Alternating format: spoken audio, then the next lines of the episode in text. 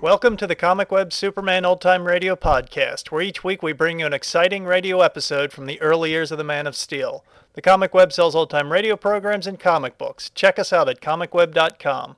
The Comic Web also offers two other podcasts. One is a variety of old time radio programs, and the other is a video podcast of the old movie cliffhanger serials.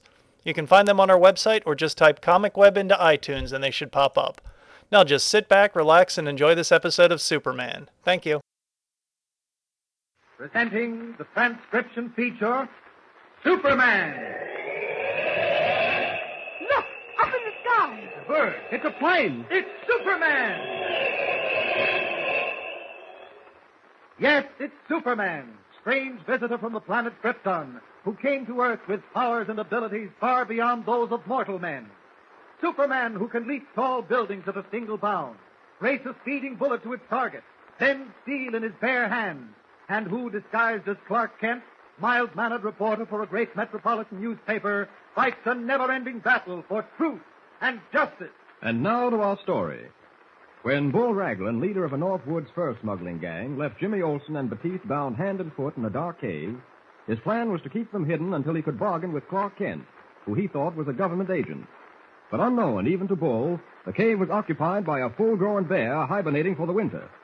Disturbed and angered, the bear attacked Jimmy and Batiste. Meanwhile, Kent, having captured Bull and his assistant Chuck, forced them to go along with him while he followed Batiste's dog sled tracks out of the clearing where the French Canadian guide had camped. As they neared the cave, Kent heard Jimmy's voice calling for help. Compelled to knock Bull out, Kent left him with Chuck, who had sworn he was going straight, and headed for the cave. As he neared the entrance, he could hear the wild growling of the bear. Help! Help! I'm coming, Jimmy. Good thing it's pitch dark in there. Come in, again. The bear's coming at me. Jimmy! Look, it's fainted. Now I can handle this as Superman. All right, come on, Grizzly. Launch at me. Come on, that's it. Ah. Sit up on your feet, eh? Ah.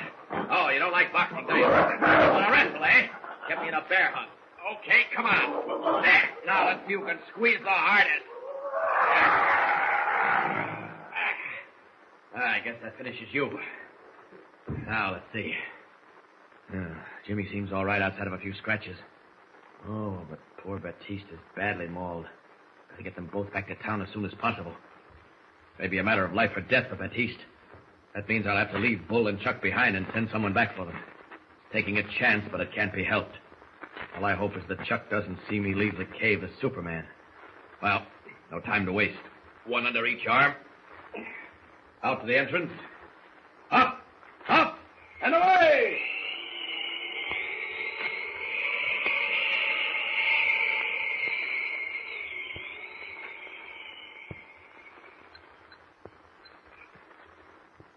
Ooh, that burns. Well, it can't be that bad, Jimmy. Oh, no. You try putting iodine on open scratches. Isn't that enough, Father Malone? I, I think it is, Jimmy. You're a very lucky boy. Lucky. You Call this luck. I never want to have any more of it. Well, you were lucky that bear didn't swipe you across the face instead of the arm. And doubly lucky that Mr. Kent arrived when he did. Oh, by the way, how's Batiste? Well, we won't know for a day or so. He was badly torn up. But if the wounds don't infect, he'll pull through all right. Well, I must say I hardly expected to see you back here so soon, but I'm glad it turned out as well as it did. What happened to the two fur smugglers? The customs men picked them up. Chuck had kept his promise to see that Bull Raglan didn't escape, so they let him go. Father Malone's trying to get him a logging camp job. And what about Bull? I suppose he'll go to jail. Why, he should for what he did to Batiste and me. Gosh, Mr. Kent, I wouldn't be here now if you hadn't killed that bear. I still don't see how you did it.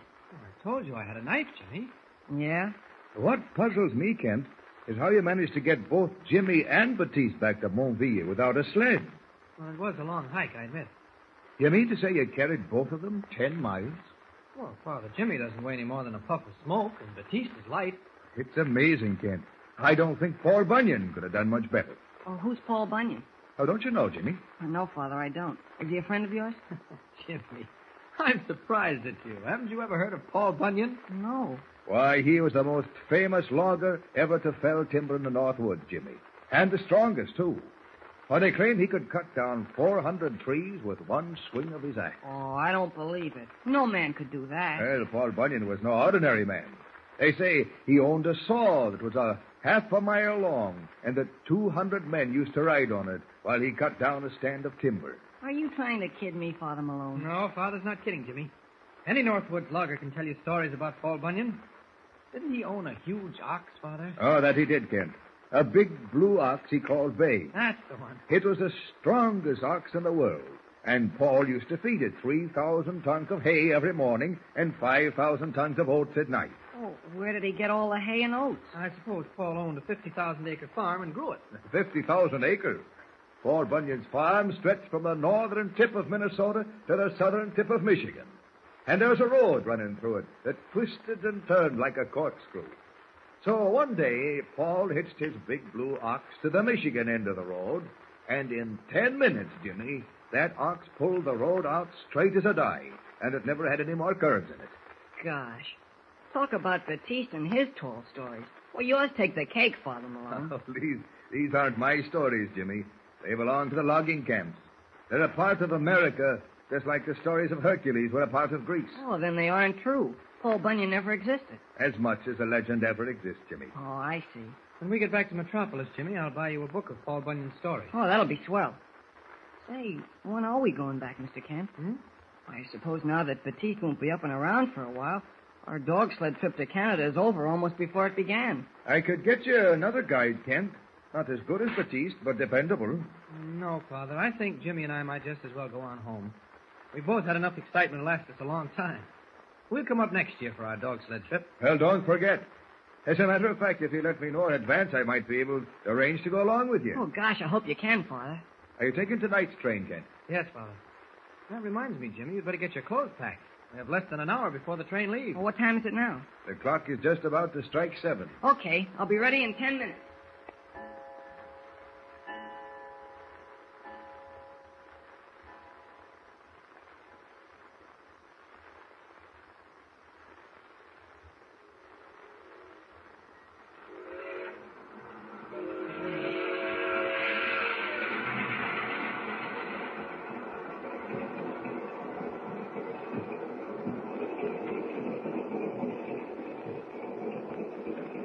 Well, Jimmy, hardly seems possible that last night we were up in the North Woods and tonight we're rolling across wheat fields. Jimmy. Huh? Oh, yes. Yes, what?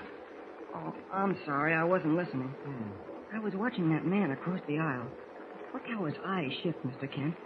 Almost like he thought he was being shadowed. Don't be silly, Jimmy. Here, take this newspaper. Read the funnies and do the crossword puzzle. Okay. Gosh, Mr. Kent, Oh, now what? look at this picture on the front page of the paper, and then look at that man across the aisle. Huh? Oh, there seems to be a slight resemblance. Slight? What, the same person? The bald spot in front, and the gray hair in back, and the bushy eyebrow. Want everyone on the car to know you're talking about him? Wait a minute, let me see that paper. Why is this picture there, Mr. Kent? I didn't get a chance to read the caption. Just a minute, Jimmy. Wait, Scott. I believe we stumbled on something sensational. Who is he? Well, if it's the same man, and I think it is, his name is Dr. Roebling. He's the inventor of a new device having to do with communications. Listen to this, Jimmy. Dr. Roebling's device, although the nature of it has not yet been revealed, is said to be so valuable that the one model in existence is insured for $10 million. Ten million dollars. Uh-huh. What do you think the device is, Mr. Kent? I haven't the faintest idea, Jimmy.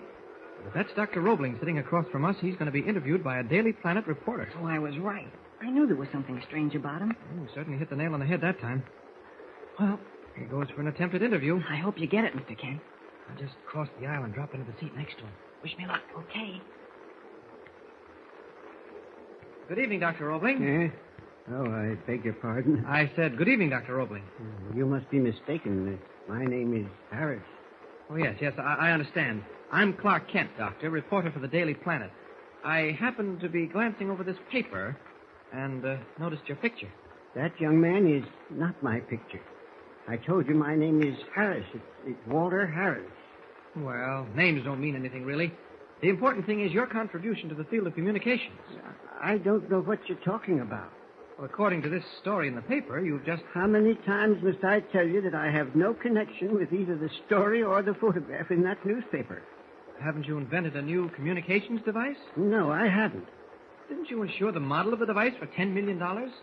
Young man, i- if you have nothing better to do than annoy total strangers, May I suggest that you devote your unwelcome attention to others? Now, come, Doctor, that's not the proper attitude. Well, unless you cease annoying me, I, at once I shall be forced to call the conductor. All right, that's how you feel about it. That is exactly how I feel about it. Okay. Sorry I bothered you. I heard what he said, Mr. Kent. Do you think he's telling the truth? I'm not quite sure, Jimmy. He's the spitting image of this picture in the paper. Oh, maybe there'd be some initials on his luggage. Well, he doesn't seem to have any luggage. Could be that we're wrong. Oh, gosh, I don't think so. The picture and the way his eyes keep shifting. And look, he's getting up. Hmm. Probably going into the dining car. Maybe we ought to follow him. No, I don't think so. He'll be back. Well, at least we can stop whispering. Gosh, that sure was exciting for a minute. Jimmy, Yeah? you see that crumpled up piece of paper he left on the seat? Uh Uh-huh. huh. There may be something that'll tell us whether he is Dr. Roebling. Want me to get it? No, you sit tight. I'll walk up to the water cooler at the end of the car and pick it up on my way back. Okay. I'll keep my eye on it. I'll be right back. Gosh, I sure hope there's a clue on that piece of paper. A real exciting clue. What's Mr. Kent wasting time at the water cooler for? Why doesn't he hurry back? Here he comes. I can hardly wait. Okay. What's on the paper? Take it easy, Jimmy. Now wait till I read it. What does it say? Something very peculiar. What? It says, This is your last warning.